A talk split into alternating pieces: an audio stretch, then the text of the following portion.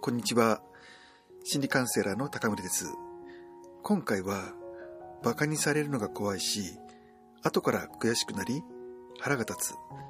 なんとか克服したいというテーマについてお話しします。誰でも馬鹿にされた経験っていうものはあるものです。最初は大したことがないっていうふうに思っていても、後からこう思い出されてきて、もうひどく腹が立つ。そしてもう悔しくて悔しくてたまらない。夜も眠れないといった相談を受けることが結構あります。馬鹿にされるっていうことは、個人の尊厳を踏みにじられるということなので、とても気をつくことですね。辛くなるのは当然です。このダメージを和らげていくっていうことは本当に大切というふうに思います。そして今後は馬鹿にされるっていうことはなくなっていった方がいいし、万が一あったとしてもダメージを最小限できればいいですよね。今回はそのヒントをお伝えします。ただ、馬鹿にされるっていうのはマイナスばかりではありません。当然、屈辱的な気持ちになりますよね。やり場のない怒りをずっと抱え続けてしまうということもとても多いです。ただ、こういったマイナス感情をうまく活用できる可能性もあるのです。これ以上馬鹿にされてたまるか今に見ていろといった思いは自分をレベルアップに駆り立てるエネルギーの源になり得ます。スタートラインが普通、ニュートラルの状態からプラスを目指していくっていうのはよくある話ですね。ところが、馬鹿にされるというマイナスからのスタートラインで、その悔しさをバネに突き進んだ方が、より成果を上げるということもあるのです。中途半端な成果では、自分自身が満足できず、より突き詰めて取り組むんですね。こういった現象は過保証と呼ばれます。過剰に保証するということですね。馬鹿にされたことで劣等感を感じ、それを払拭するためにがむしゃらに頑張った結果、平均値をはるかに超えた域にいつの間にか達してしまうということですね。もちろん、際限なくハイレベルを追い求めるっていうのはお勧めできません。キリがありません。ただ、ある時期、集中的に取り組むことで大きな成果を上げ、満足感を味わうことができたなら、ゼロからプラスに向かっていくより、はるかに味わい深い、豊かな人生にもなり得ますよね。このように、馬鹿にされたことに屈辱感は、マイナス体験から自分を大化けさせる起爆剤にもなり得るものですが、リスクも大きいです。それは、屈辱感による心の傷が大きいと、どんなに成果が出ても、まだまだダメだと思ってしまい、頑張ることをやめなくなってしまうことがあるのです。人から馬鹿にされたことによって、自分で自分のことをダメ人間とこう信じてしまうんですね。こうなると、何をやってどんな成果が出ても達成感が感じられませんから、常にイライラ、不全感というものがあって、慢性的なものになってしまいます。これは終わりのない頑張りと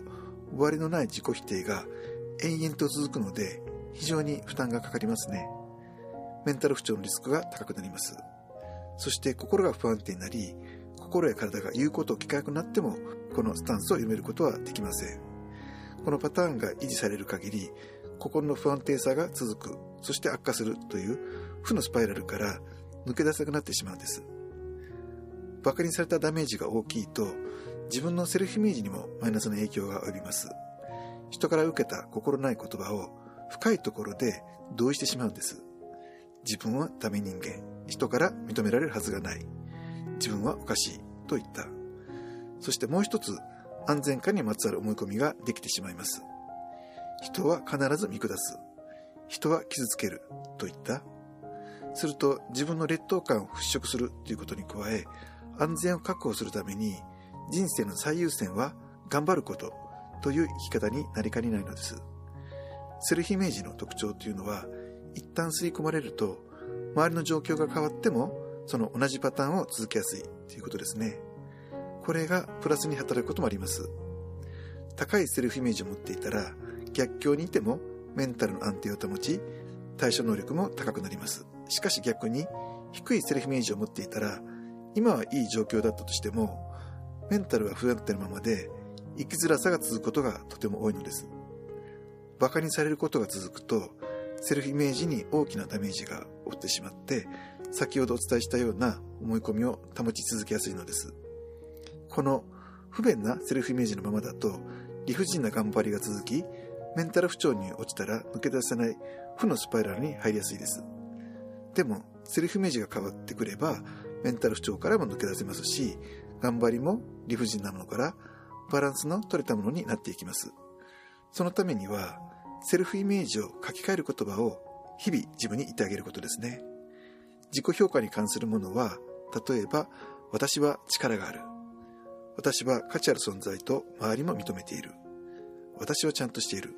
といった言葉を自分自身に言ってあげるといいでしょうね。安全面に関するものは、私は尊重されている。私を助けてくれる人はいるし、いたわってもらえる。といった言葉で変わっていくでしょう。こういった言葉で、セルフイメージのダメージが修復されてくると、心に余裕が戻ってきます。楽観的にもなれるでしょうし、本当の意味での意欲も出てくるでしょう。理由のない不安からがむしゃらに頑張っていたのが必然性のある頑張りに変わりますし、無理をせず自分をいたわったり、ねぎらうことができるようになるのです。馬鹿にされた過去の記憶が繰り返し蘇る時の対処をお伝えします。馬鹿にされたっていうことは、ご自身にとっても腹立たしいことですよね。そして自分の意思と関係なく蘇ってくることが多いのです。